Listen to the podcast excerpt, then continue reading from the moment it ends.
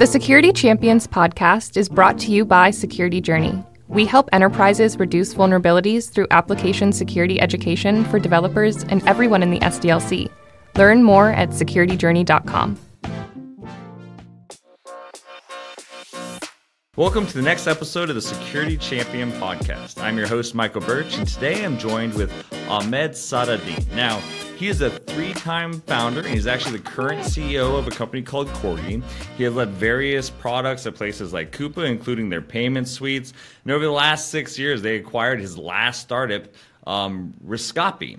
Now, Corgea, he really targeted this organization because he wanted to address a leveraging AI, but also effectively dealing with the frustration, and the manual and ineffective processes that companies take around security.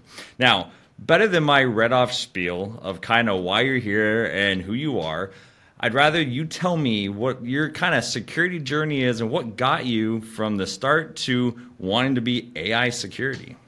Yeah, so thank you, Mike. It's really a pleasure to be on here, and, and, and, and, thank you for hosting me. I'll just get started really quickly by just saying what we do at Corgea, and it's basically we fix vulnerabilities in source code, and we do that using AI. And I'll talk about a little bit on how we ended up there because the problem found us more than we found it. Uh, but basically, like you said, um, I had sold my last startup to a company called Coupa, uh, great company in the business spend management space, really innovative, created the category. And the last four years of my journey there, I worked on payments. And anytime you work on a payments product, it's super mission critical. Um, you're dealing with real funds. You can't afford to lose any of it, right? And so application security was a really massive component. I eventually led the team for the, the three years of my journey there at the end. And all of the security, fraud, and compliance stuff fell on my desk. And, and I didn't want to burden the rest of the product managers with it because they were building feature function and a lot of revenue generating things and um, you know you start to have your CISO on speed dial and legal and engineering because a lot of work and effort was put into making sure that the application was secure. And one of the things I realized was security had a lot of broken pieces, and I mean that generally in, as an industry, you would think cybersecurity is a lot more advanced in its capabilities, but then you quickly discover that there's actually a lot of gaps in the space. We and and I started focusing namely on data security because I thought that was a fundamental problem that was yet to be solved. And so we started a company called Corgea. We got backed by Y Combinator, a number of great investors, hired, built a product around data security to help pinpoint where are you leaking data, right? Um, this was a really huge, huge, huge thing when we did payments because we did dealt with beneficiary information and like really sensitive piece of information that you don't want to leak out there. And we did a great job. And I thought, let's make a product and see how we can help other companies. And we deployed it with several customers and we would find what was P0 problems. We would tell them, you're leaking data here, here, here, and here. Like we found pre-signed S3 bucket credentials. We found like tokens and secrets and credit cards and a number of things, social security numbers being leaked in a lot of SaaS applications and databases and so on. And we would point customers like, we found all this stuff in here. And they'd be like, okay, one moment, please. And then two, three weeks would pass by. And we started like having doubts. Like, is we not what we're, is, is what we're doing not valuable? What's the deal here? And then they would come back to us two or three weeks later and be like, okay, now we're investigating these issues. And be like, okay, what were you doing in the last two or three weeks? Isn't this like a P0 type of scenario? And they'd be like, no, well, we had this case happen and this alert we had to go investigate and this and this and this and this and we had to triage a bunch of stuff till we got to your thing. And I was like, what do you mean? Like, how many tools are you guys running? Like, I would ask prospects and customers, 100, 200, 300. And we are like, wait, do none of them like fix things? They just keep reporting things at you? They're like, yeah, they just tell us how we're screwing up and we don't have enough time, bandwidth, team members, or budget to go chase after a lot of them. And so we try and triage and focus on the areas we need to rapidly go at. And that was when the light bulb moment clicked, where we were like, okay, it looks like what teams need is automated remediation. The finding stuff has been worked on quite a lot, and they're fatigued with that. You know, there's the term uh, alert fatigue for a reason, right? And humans can't encompass everything, right? I mean, if you think about the security exposure at most companies, it's massive. And so you need now a lot of hands, and I mean that in an artificial way, to come in and step in and actually help there. And so we saw the recent developments with AI and LLMs, and so thought, well, we could help with this. And we started talking to customers. They're like, yes, this is a great problem. We have nothing in this. Can you help us do this? Because A, developers aren't great at security work. And so they need a lot of guidance and assistance. B, we as security are disenfranchised and disempowered from being able to actually fix things in security. And so can you help us bridge that gap? And that's how we ended up with Corgea, where we automate, you know, code remediation and code fixes. One of the things I also like about this too is it's not the concept isn't necessarily it's not uh, vulnerability chasing necessarily, right? It's Correct. just identification and then explanation and remediation. Um, and then a lot of the conversations right now, I think, in a lot of organizations, a lot of people I've been meeting with, is everyone's really scared of AI. Right, it's not. It's not necessarily in a positive light. Most of the people I talk to, security managers, I've got talked to people running security programs, education programs, all this stuff. Their biggest fears come around the fact that I'm adding AI. There's so much that could go wrong, and, and there's a lot of fear mongering around it. And if you right. don't believe that, go look at any of the security conferences right now, because every one of the talks that were coming in AI is somewhat doomsday or a sales pitch, right? It's one or the other for most most most parts, right? Um, but it's it's an interesting when you can take back and say, hey, okay, outside of just the the developers using it in their like copilot or something like that to help them write projects or code. Or just the vulnerabilities that might happen based on bad training models all this stuff. It's really about how can we make these ai enabled security tools as a partner for us in increasing Correct. our security posture, right? Whether that's through because I've talked to I've seen some other products that are great that like this is great just in time remediation with education value. There's some people out there doing some great stuff that are enhancing DevSecOps. I saw one uh, one I, I'm not gonna name the name, but there's like there's AppSec engineers out there that are currently building basically AppSec assistants for your security program that are trained off of AI models that are basically just trained to assist you running your program, basically a chatbot assistant awesome. for your for your AppSec program. So the the new pro proliferation, there we go, proliferation of all these new tools that can help us build security, I think is like a massive value. AI is coming. This is this is going to hit every part of our industry. Learning how to adopt it in ways that help out and actually increase our posture and security posture, I think is going to be really powerful moving forward. I hope so, and that's the bet we're making. And I think there's a lot of people that have fear of AI, but there's a good saying: um, history doesn't repeat itself, but it often rhymes. And when you look at back, every time new technologies were being adopted, there were two extreme versions of the future reality, and the truth came out somewhere in the middle. Right? um, when SaaS came out, people were like, who am I going to trust to put my data in the cloud? That was like a really big thing. Similar thing to AI, security and privacy concerns, right? Came out immediately during the 1999 dot com boom. And then it was later adopted that, uh, right before the financial crisis and during the financial crisis of 2008. And history is repeating itself or rhyming again people are seeing this is a new technology. They still don't know what to make of it. There's a lot of fear mongering and adoption going on on both sides of the equation.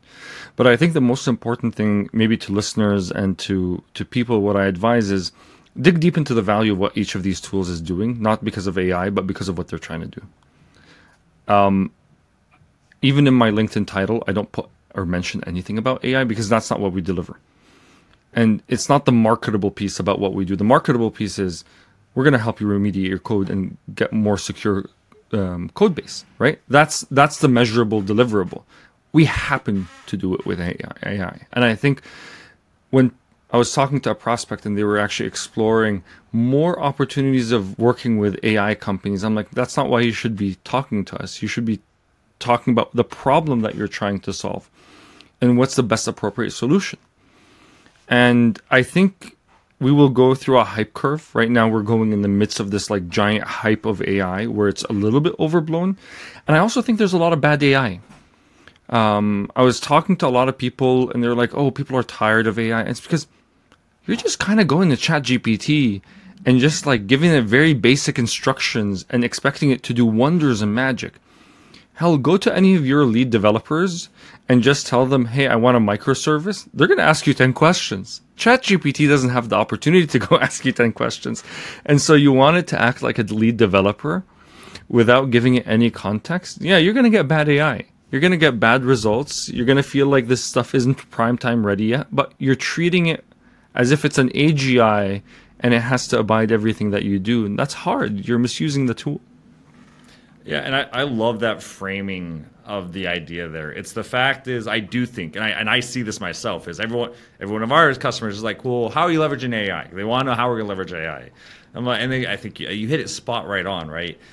People are in this phase right now. They're like they're they're chasing AI and like hyper aware of like how is AI being leveraged in every scenario, but they're framing the problem wrong. It's not not the questions aren't how are we going to use AI? It's how do we solve our problems? And if you happen to have an AI solution that it, that solves my problem appropriately or is enhanced by AI, that's great. Understand the implications of that. That's it, right? Like don't focus on the AI. Just like you said, focus on the problem you're trying to solve. It can can really scope in a lot of this. I think it's also the problem there's a lot of misunderstandings about what AI is capable. So before we deep dive into that, though, right? Because I think that's really the core of this conversation. We want to talk right. about AI security and everything else, right? Um, so before we dive into that, we're going to take a quick break from this. Um, take a quick break. Let my sponsors kind of give their quick shout out, and then we're going to come back and get into the core of this conversation. None of the top 50 university programs teach secure coding in their curriculum. At Security Journey, we help enterprises reduce vulnerabilities through application security education for developers and everyone in the SDLC. With almost 700 up to date lessons created by industry leading security experts and a programmatic approach that creates security champions, our programs have increased AppSec knowledge by as much as 85%. Visit securityjourney.com to try our training today. Welcome back. This is the Security Champion podcast. I'm your host, Michael Burch. I'm here joined with Ahmad, and we're going to be talking about AI security. So, to kind of kick us right off the gate, what do you think are some of the security implications that we have to be aware of when thinking about using AI as its relationship with product and application security? Cool. Um, I think with any new technology, there are it's a double-edged sword um, I think we're going to see really great advancements in security. I think there's going to be a lot of snake oil that's being sold in the security market that will die in the next several years. I have my hypotheses and theories, uh, and if anything, I say anything about it, I'm not trying to bash anyone. It's just my opinions. And then I think it's also going to increase the amount of threats available um, and how bad actors will use AI against companies and we've already seen some of that. Um, do you want me to start with the good stuff, or do you want me to start with the bad stuff? Where do you want to go? You know, let's uh, let's get the good stuff out of the way because I think okay. a lot of people are, uh, like we said before, they're apprehensive. We already got the fear mongering right. there, so let's let's talk. Put some positive spins on it first. Let's put the positive spins first. I think stuff like what we're doing, automated code remediation, we we've seen great results, and I'm not trying to sell anything what we're doing here, but in in general, we QE our own stuff, and we're starting to see a really high percentage of success rates in AI. I'm never going to say that it's 100% perfect. Neither is any human, and which is how these things are trained like. Um, but uh, the future is here. We see it working. People are using it, um, and it's real. Um, we're going to be publishing a report on benchmarks on how many successful uh, fixes we have versus non-successful fixes, and we'll actually show why the non-successful fixes weren't successful. And I think that's a little bit with some of the AI transparency uh, stuff we've been advocating is that there needs to be more transparency with companies that are building on AI and advocating for it. And I recommend to any of your listeners, whoever is assessing a company that's touting a lot of high claims in AI, ask them about what their success rates look like. And if they can show you real examples of successes and failures and be honest and transparent about it, that'd be huge. There's a lot of dubiousness right now in the market about these claims. I think um, things that bridge between two functions is going to be a massive opportunity. So, um, and this is kind of something we're doing, but you see a lot of things that are coming out like this, like giving the ability for product managers to do data science, right? That's bridging between two different functions, which is product and data science. right? Giving the ability for you know documentation people to understand code. Giving people that security issue code fixes, right? They're not software engineers, but now they can, right? All of these cross-functional bridges AI will facilitate. So it'll put less burden on those teams. So for example, data science teams, they don't want to be constantly answering questions around what happened or how does this look like and stuff like that. Those lower level types of tasks can be given to an AI to help. Right? And I think go ahead. No, I was about to say that I think uh, I, I, love the way you explain it because uh, the way I've heard that explained is it's not that none of that was uh, previously unachievable. It was just a good example is you like you said, product to data science, right? The the gap and lift that would take in a normal process for them to reach up that level of like understanding is a large lift. AI has basically dropped the ceiling of accessibility 100%. for everybody. And this is for software development. This is for all sorts of things. You can take junior developers now that are able to crank out more high fidelity stuff because we've dropped that ceiling to obtaining that information. It's like the Steve Jobs. There's a great Steve Jobs video about the uh, the computer is the bicycle for the mind right? I don't know if you've seen this like whole video. It's a fantastic one around like how they did a study around um, energy versus movement, and they found that the condor was like the most energy efficient. But if you add a human on a bike, it blows away the condor in efficiency. And so he's like, the computer is the bicycle for the mind. I think AR, AI is going to be the car right? Being able for you to do bigger and more complex tasks than having to co- go code if else statements, right? So bridging that gap, and so some of the security examples is being able to have, you know, security operations folks be able to ask code and talk to it. How do you behave? Should this work? Should this not work? I was on a lot of calls during my, my Coupa days where a customer unfortunately would have an incident, nothing related to our software, but they would, you know, they had some security uh, issues in their emails or, or a supplier had a vulnerability in their email and now we have to help the customer figure out what to do and i would jump on these calls because i was the domain expert. I knew the feature functionality of the product. What if ai can go read all that documentation watch the videos and read the code and be able to help people who are triaging issues to better triage them right? That's one thing. So bridging that gap i think is going to be a huge huge huge opportunity in the ai space. And I think it's going to be acceleration of learning, right? You folks are an education company. There's going to be a huge, huge surge in education and learning because you used to have more structured learning. Now people can learn at their own pace, in their own style, in their own questions, and have them answered. If, like, to be honest, I use ChatGPT all the time to to learn. I'm sure we all do. Um, and rather than go reading five Google articles about something, um, it's much easier to pose questions. And then you pair that with really structured content. That becomes immensely powerful, right? And I think being able to mix and match between the two is going to lead to hugely, hugely improved accelerated learning. And AI used to be black box. Like it used to do stuff and you couldn't ask it questions and it just vomited out stuff and you're like, why is it vomiting out stuff? And there was this like whole terminology around black box. Now you can ask it.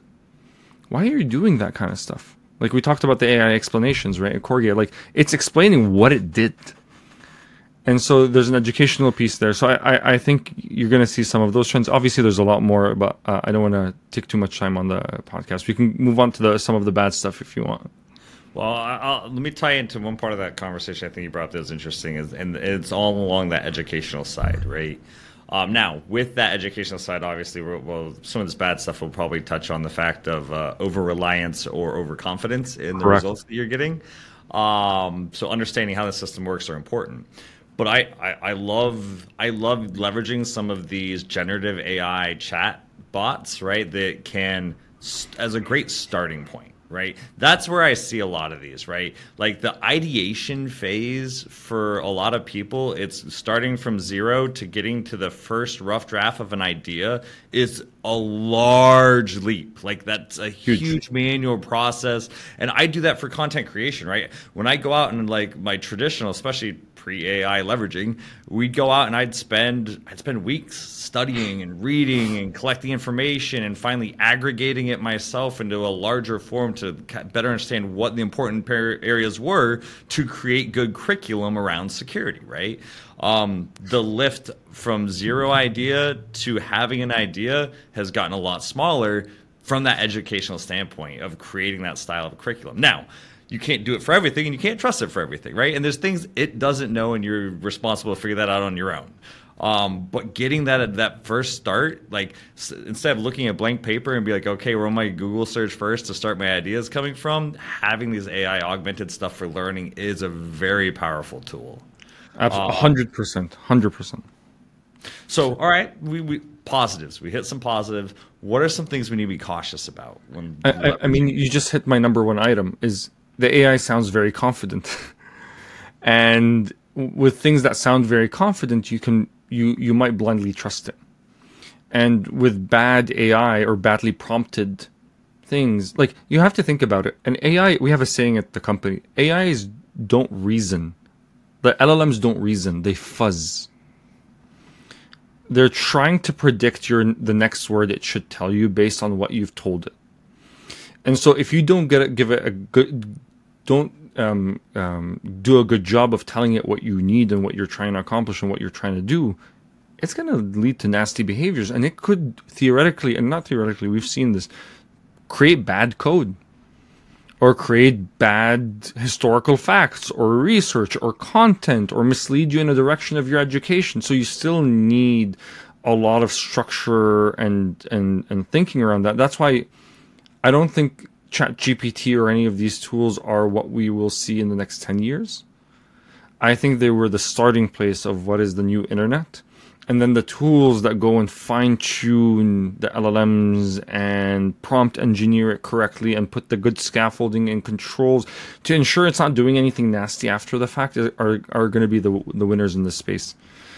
But from an education perspective, I've had it like outright hallucinate, outright hallucinate shit, and you're like, yeah, that's all right.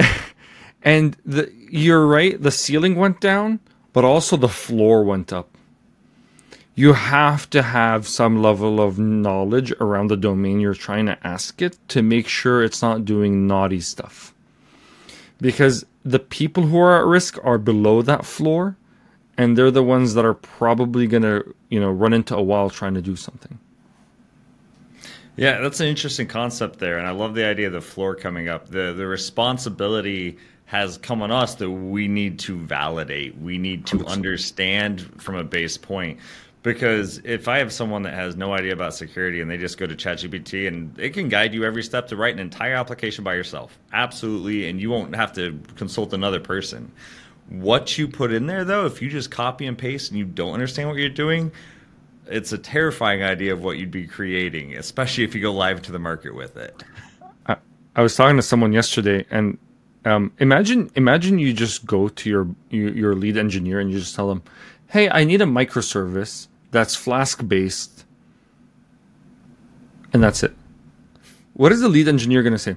Well, you need it to be secure. Is it an internal microservice? Is it an external microservice? What are we trying to protect? What data is going to be in there? Hey, um, what's the performance load that we're that's going to look like? Do you want an ORM? Do you, what ChatGPT will tell you is here's some code, copy paste, and now you feel good. You have a running application probably, and you feel like, oh, I'm done but there's probably 20 30 things you didn't account for from a security perspective right so that's the danger you might feel like you're actually progressing and you feel educated on the topic and you're actually making progress but in reality you may have not covered your bases because it doesn't understand your business context it doesn't understand what you're trying to do and the analogy i like about copilot it's like a pair programmer who's sitting next to you but you can't talk to and it's like just looking at you coding and it's like I think you're trying to do this. It's like Clippy back in. I think you're trying to do this. Here's some code snippets based on what you're trying to do, and that's not effective. So that's kind of one danger. The other danger is how attackers and uh, actors are going to use it. Right? I think we've seen a lot of the stuff on deepfakes and um, and uh, audio. I think now being able to deepfake people's voices and deepfake people's looks. I mean, I always think of this like imagine Granny calling you up saying like, "Oh my God, I'm stranded in the street and I'm lost." Could you like send me money or could you do X, Y, and Z? And it sounds like Granny, looks like Granny, right? And you know your grandma pretty well, probably. so imagine that with 5,000 people in your organization who you don't know very well, who you didn't see over the Christmas holidays and you've grown up with, right?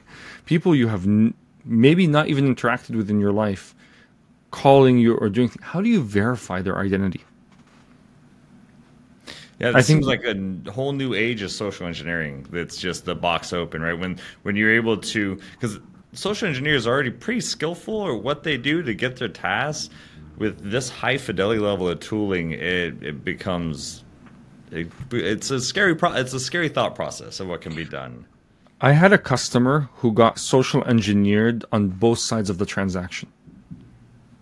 In, in my past life, it's a very cool story. Basically, we had a customer who said, "Oh, we sent the money to the wrong location.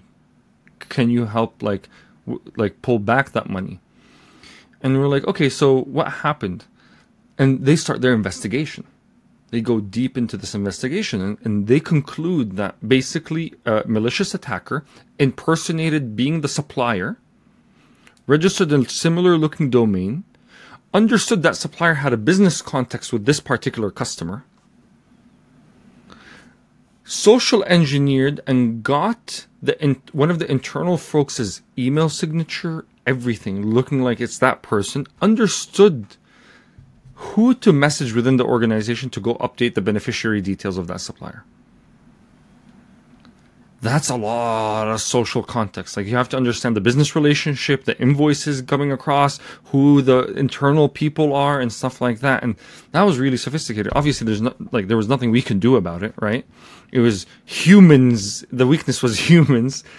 Now imagine doing that at a much more um, convincible scale where I call Bob pretending to be the supplier, sounding like the supplier, acting like the supplier, maybe even showing up on video as a deep fake as the supplier. Yeah, that's, that's going to be uh, very hard.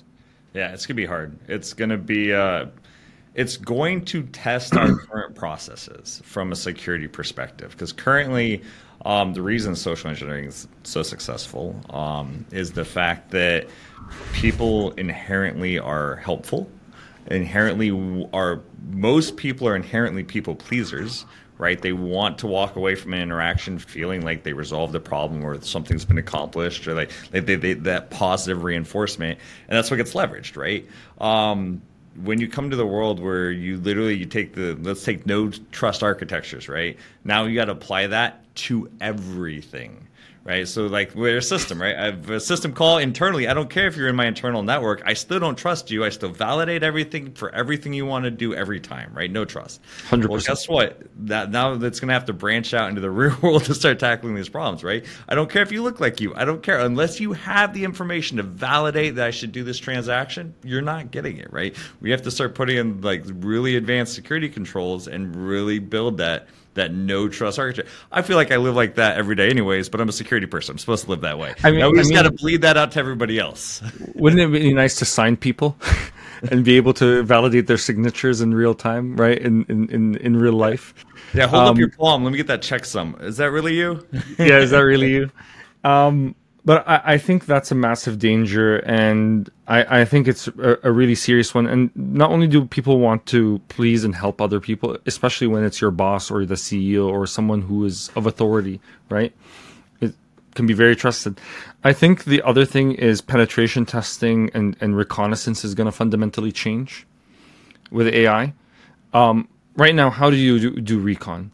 You go, you take the beginning of a thread and you start to pull on that thread. Maybe you find something, maybe you don't. You pull on another thread, maybe you find something, maybe you don't. This is not an if else problem. This requires a lot of pattern recognition and a lot of reconnaissance and going through multiple systems, calling people, trying things out. What if an AI starts to crawl your website? The other day, I heard some security researchers found an undocumented Apple API where they were able to exploit some zero day vulnerability, right? I'm sure you've heard of this. Yeah, I was reading about that the other day. Right. What if you could, what if you could use an LLM to guess undocumented API endpoints. Yeah, Go I mean- read Apple's documentation and see is there anything that mentions anything that might be undocumented, and now you can guess the naming convention they're following and just brute force going through all of these API endpoints and find one that's undocumented. That's reconnaissance. especially the- the- and that's even one part right that's an official documentation you take it a step further right like let's talk about the fact that there's there's models out there trained on stack overflow right guarantee Oh, yeah. there's models now if they could take that data and you apply that to uh, the information in stack overflow and then they can you aggregate the people that wrote that information with the organizations they're from to Correlate identify them. inherently known security flaws that are in those company organizations for a human could still do this. Once again, AI is not doing anything we couldn't do. It would just take a person a really long time, a lot of tooling and like aggregation to get that data good. AI can fast track that, right? So the, the, the ability to aggregate data in a meaningful way is, is scary when it's applied to the wrong problem. Hundred percent, hundred percent. Like it, this is this is exactly like if you can deploy like 10, 20 AI workers with specific jobs and tasks to do reconnaissance and penetration testing and all that kind of jazz, you've multiplied your efforts. And it can the, the the dangerous part, it can synthesize all of that and come up with distilled understandings of things, right? And so um, I think we're going to see more damage done there. I don't think I don't think anyone who feels like their applications are secure are actually secure. I, I think we will f- it will start to find if you think about like the the distribution curve security has focused on getting your like 90 to 95 percentile done humans have exploited the 90 to 95 percentile i think ai is going to get the the 2 sigma 3 sigma away of stuff that you never thought about as a human what you need to go do and how to protect it and that's the scary shit because there's an inverse correlation between probability and severity and the lower the probability something is more likely it's a higher severity problem that's how the universe works. And so that two sigma, three sigma away stuff is what AI is going to exploit. Yeah, it's gonna be the the dangerous stuff, the stuff that, that exactly on that curve, the stuff that could cause some real damage. Um, so so we've gone through kind of some positive, gone through a little bit of like the highlighting the fact that there's there's a lot of stuff to the fear the fear mongering isn't completely unjustified, right? There are things that we should be concerned about with this technology. What are some things people should do? Like like what do we do with this information? We know that's there. We it's going to be it's a fact now. This isn't going away. How do we approach this problem? I mean, it, to be in denial about AI changing the world, it, it has. It's it has and it will in a continual. First of all, I think investing in good AI tools is going to be important because your bad actors are going to move at a faster pace than you can. Budgets are getting cut, right? Security budgets have gotten cut quite a bit. In 2023, they were up 6% instead of up 12 to 16% in the last several years. So they got cut. Teams got laid off. Tools are on the rampage. You have alert fatigue. And then you have bad actors who are going to start to deploy this technology to move faster than you can. And so you need to deploy similar technologies internally to move as fast as they can. But you need to be very careful about which ones to use and buy because a lot of snake oil is going to be sold and we're at the beginning of the hype. I think that's one thing. I think another thing is, um, you know, security training and education now is going to be ever more important. Not because I'm on this podcast and you talk about security training and education. I mean that in the utmost seriousness. Granny's going to call you one day, and you're going to need to verify and figure out are you talking to the right person. And so, how do you? Uh, these are a new set of challenges humanity's never gone through before.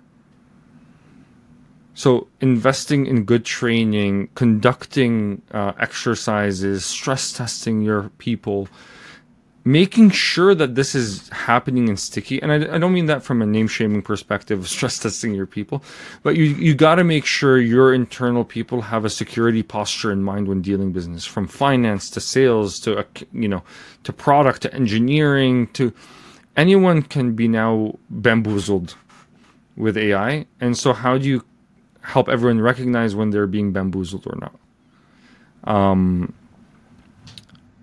I think another thing is just covering your bases as best as you can.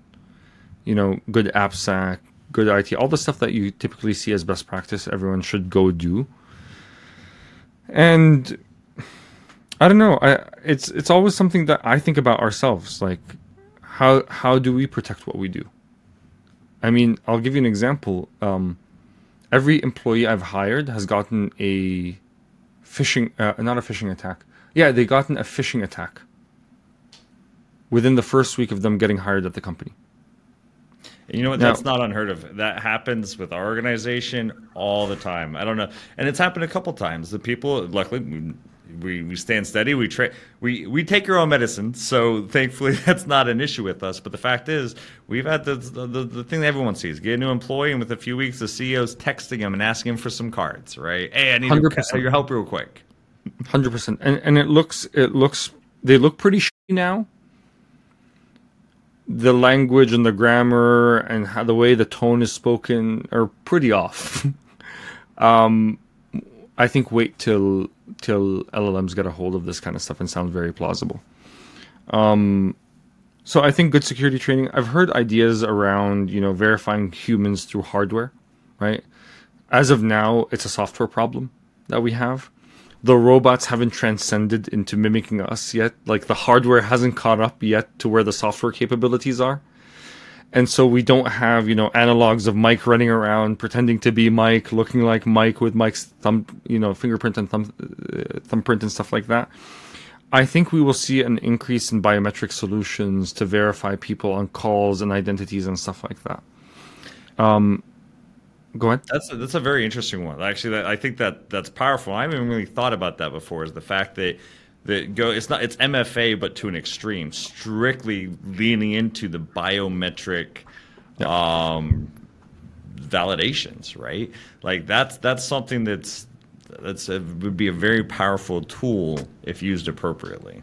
Yeah, I wouldn't be surprised if I mean you're starting to see some of this on LinkedIn and social media platforms where they want to verify your identity right? They ask you for your photo ID and stuff like that because they they they themselves have the bot problem. They're kind of at the cutting edge of the bot problem of verifying human identity. I wouldn't be surprised if my bank in two or three or five years starts to say, "Hey, we sent you a biometric verification request on the mobile app. Could you put your thumbprint or face ID just to verify that, right?" And I think that's going to be on the rise, and I'm really interested to see how that comes into business uh, applications and implications, right? Like, hey, I'm requesting to transfer money. Okay, who are you? Verify. Hey, I'm, you know, onboarding. Okay, as part of your onboarding process, we need your Face ID to like map against any of the requests. I'm asking for my W two. I'm trying to change my like tax forms, all of that kind of stuff. The IRS might start to impose this. I think the hardware is still the only truth we have. So I, I love that. It's uh the so it kind of drives into something I call that's like physical truth, and I can't. Somebody talked about this a while ago too. I won't divulge too much of the information because some of this was said in confidence. But there's there's projects out there that work to do things like in, a simple thing like input validation, but not trusting the tech. Right? You can always fake tech. So what they literally do is is like, okay, well, can we try, can we test it through physics? Can we validate based oh, on the actual and this is for like high critical systems right that are only allowed to have xyz commands come through rather than a forge command can i actually ch- check the the validate the actual signal coming through and its structure and its strength and everything else to validate it's coming from the source I expect it's coming from. So using the physics of the real world to do validation because that's the one thing you can't fake, right? Digital signals can be faked. Um, I mean, um, device fingerprinting, right? Yeah, device fingerprinting is hoping to do some of that, right? Like geolocation, your screen resolution, a lot of like heuristics to try and determine are you the right source. But I think what you're saying is like an even more physical aspect of that. No, this is actually applying like physics, like science behind the, the oh. science of physics to validate the things coming through, right? So it's it's a much more advanced like idea of like What's the one thing we have that we hold at least true as far as we know in this universe, and that's like gravity, speed, acceleration, like oh, interesting. True science, so fundamentals, validation, fundamentals, right? That's like, and once again, so it's an interesting concept that, that now like lean that into biometrics, right? What's what are like digital signals can be faked, and even up to there, so to some point, eventually you can fake you can fake anything almost. But when we lean into the more true parts of your identity right? Not just what's on the camera, not just what's emulated by a voice or a number you know, but truly things that you prove are yourself, like your biometrics and location and everything else that has to be aggregated. Um, that's when you can truly get to like, like I said, that that high Correct. fidelity MFA. like I've never met you, Mike, in person. Yeah, I can't sculpt your face for Face ID. Nope. That's a very hard task. Maybe with um, 3D uh, reconstruction, you could and then with 3D printing you could, and I have to do Face ID and a bunch of stuff. There might be ways around it. Is it scalable? No. That's the thing. It's just layers of the onion that make it much, much, much, much, much harder to do so. Um, but I think the physical world is what keeps us anchored right now till the hardware catches up, and then we have to figure out what to do there. Yeah, and I think uh, it's the same with the security thing, right? There's no such thing as secure, right? I don't even care if you have the box enough. in, in, in, the middle of a room under a vault into the ocean. Somebody can eventually get to it you, if they have enough time, money, or effort, right? You know what's um, funny? Yeah. You know what's funny? Sorry to, to, to interrupt you. Yeah. we were baby proofing our house when our when our son was born. So my wife was like, "Oh, is the house baby proof now?" I'm like, "Enough." That's enough right. for now till his capabilities and his height start to like grow to a point where that level of baby proofing isn't enough. And now we have a new set of problems where the top drawers need to be secured and then there's going to be cabinets and then it's going to be he's going to go taller and more capable and more intelligent. And that's what's going to happen with AI like it's just we're secure enough now. And then the question is how do you AI proof or baby proof everything else as these capabilities become more sophisticated I think that's one of the drive home points for I think my audience. It's it, for listening. It's it's what do we do right now? Is you got to get to enough, right? Get it, get to enough. Nothing is not acceptable. Ignoring the risk is not acceptable. Hundred percent. Acknowledging the risk and getting good enough security in right now so you can function as we learn more, as we all grow more together to improve security. That's the goal. Yeah, and I, I think it's a moving target. I think that enough is gonna. I think that's what you just said. I think is what you should ask yourself every quarter. That's, like that's, what? Yeah, yeah. Like I saw today um, a tweet about um, Midjourney, 2022 Midjourney result versus 2023 Midjourney result, and it went from like cartoonish to photorealism in like such a short period of time. It's mind-boggling. And like ChatGPT 3.5 to 4 was just a big leap. Imagine what 5 is going to look like, and 6 and 7. And we're moving at a really rapid pace. I, I think maybe this question quarterly, even monthly, are we secure enough for now, is going to be the fundamental because you can't cover all your bases. Hey, I want to thank you, Ahmad. Appreciate you for coming on, having this deep dive discussion. And the takeaway home uh, point I think we need to drive is are we secure enough? That's a question you should ask yourself every day. If you the answer is no, do something and then ask yourself again, and then follow that, repeat and rinse. Um, so once again, thank you, Ahmad, for joining us for this amazing conversation. I want to thank all my listeners for coming and join. Join me again for our next episode. I will be visit with another security expert. And we're going to deep dive into another security topic. And always remember, security is a journey, not a destination. The Security Champions podcast is brought to you by Security Journey. Security Journey is an enterprise class secure coding training platform with lessons that are built on learning science principles to deliver long term, measurable results. Learn more at securityjourney.com.